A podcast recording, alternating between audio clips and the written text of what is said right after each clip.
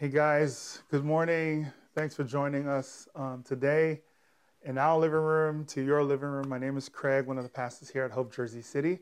And today we'll be concluding our sermon series on unshaken hope. Um, we'll be reading from 2 Corinthians chapter 1, verse 3 till 10. So if you have your Bibles, you can join us, but we'll also have it on the screen with you for you here. This is what it says 2 Corinthians um, 1 3 to 10. Blessed be the God and Father of our Lord Jesus Christ, the Father of mercies and God of all comfort, who comforts us in all our affliction, so that we may be able to comfort those who are in any affliction with the comfort with which we ourselves are comforted by God. For as we share abundantly in Christ's sufferings, so through Christ we share abundantly in comfort too. If we are afflicted, it is for your comfort and salvation. And if we are comforted, it is for your comfort which you experience when you patiently endure the same sufferings that we suffer. Our hope for you is unshaken, for we know that as you share in our sufferings, you will also share in our comfort. For we do not want you to be unaware, brothers, of the affliction we experienced in Asia. For we were so utterly burdened beyond our strength and that we despaired of life itself. Indeed, we felt that we had received the sentence of death. But that was to make us rely not on ourselves, but on God who raises the dead. He delivered us from such a deadly peril, and He will deliver us. On him we have set our hope that he will deliver us again. Um, would you pray with me as we uh, start our sermon? God, we pray you speak to us. Let your word minister to each and every one of us that are listening. Um, I pray you convict us, you transform us, and that you make us the people you have called us to be, that we may be true, true followers of your Son, Jesus Christ. Amen.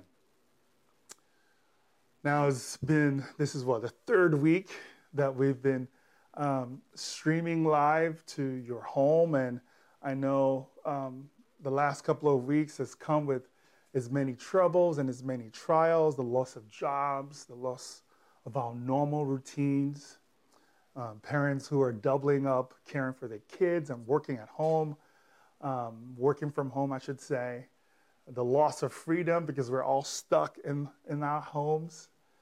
And we also we have many folks who are in hospitals who um, are experiencing pain and dying. And all of us are experiencing this economic uncertainty, and it really it lingers in the air. I mean, this disruption is at a scale that we have never experienced in our generation. Yet, I would say that one of the good things that we have come to experience is this scale of disruption has collectively awoken us to the illusion of control, to the illusion of our self sufficiency. But even better yet, I think this kind of disruption provides us an opportunity, um, an opportunity to experience the grace, the comfort, and deliverance of our God. I think this painful, the painful burdens of suffering and, and affliction paves the way for us to receive the, the, the God's redemptive comfort and deliverance.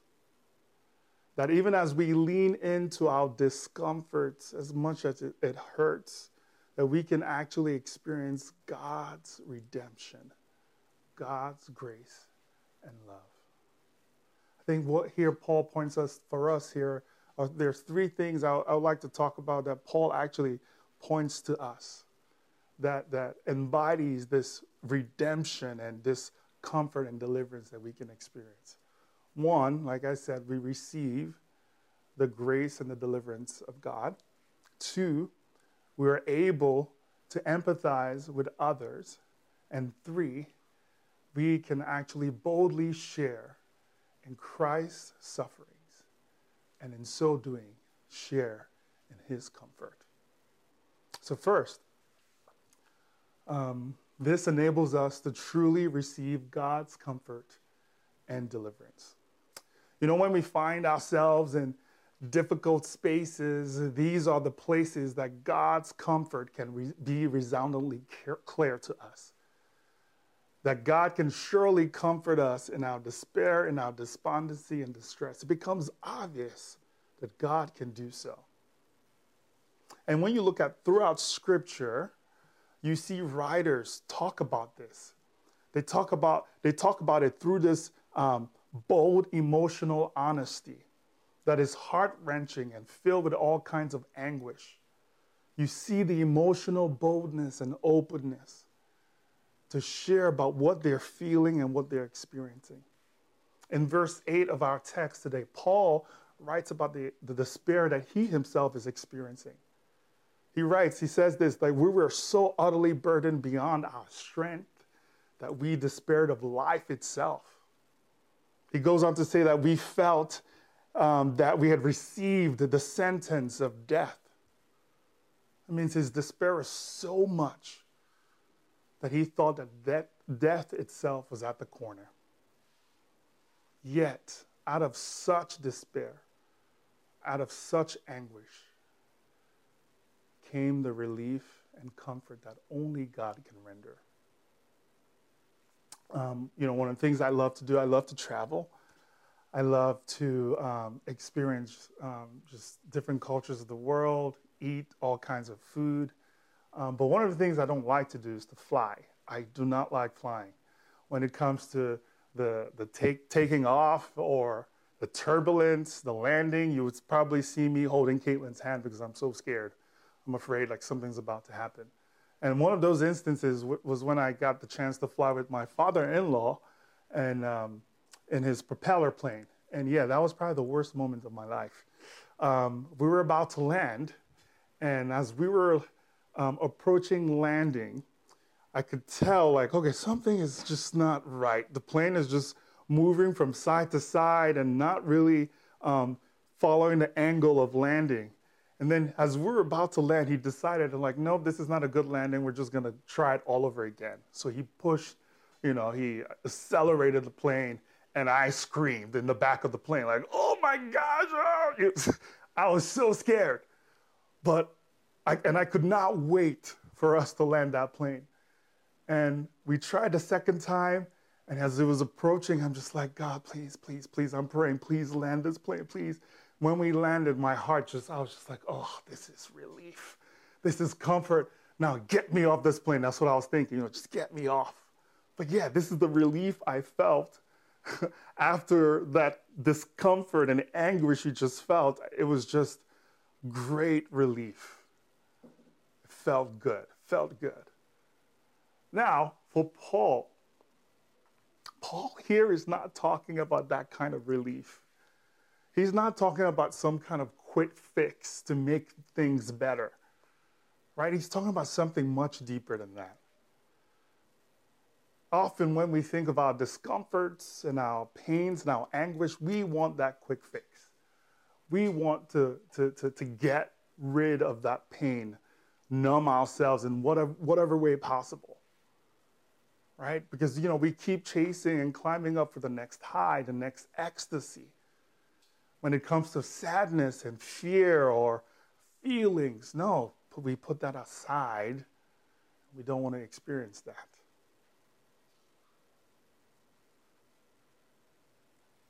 The wanting of a quick fix, the wanting of the next high is a sure sign that we are resisting that awareness of our emotional state. We are resisting the emotional honesty that we need. And when we do that, we hereby lose out on experiencing God's comfort, God's love, and God's power.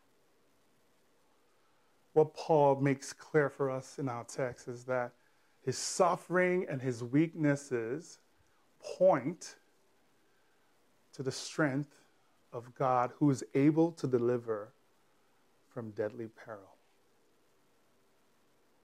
Why?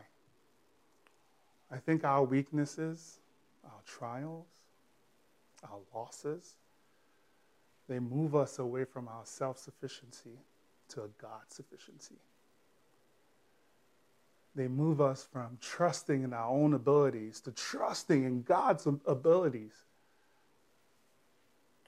They give us a sense of, of God being in control. And this is why Paul talks about like, because of this, I can actually rely on God because I cannot do it on my own.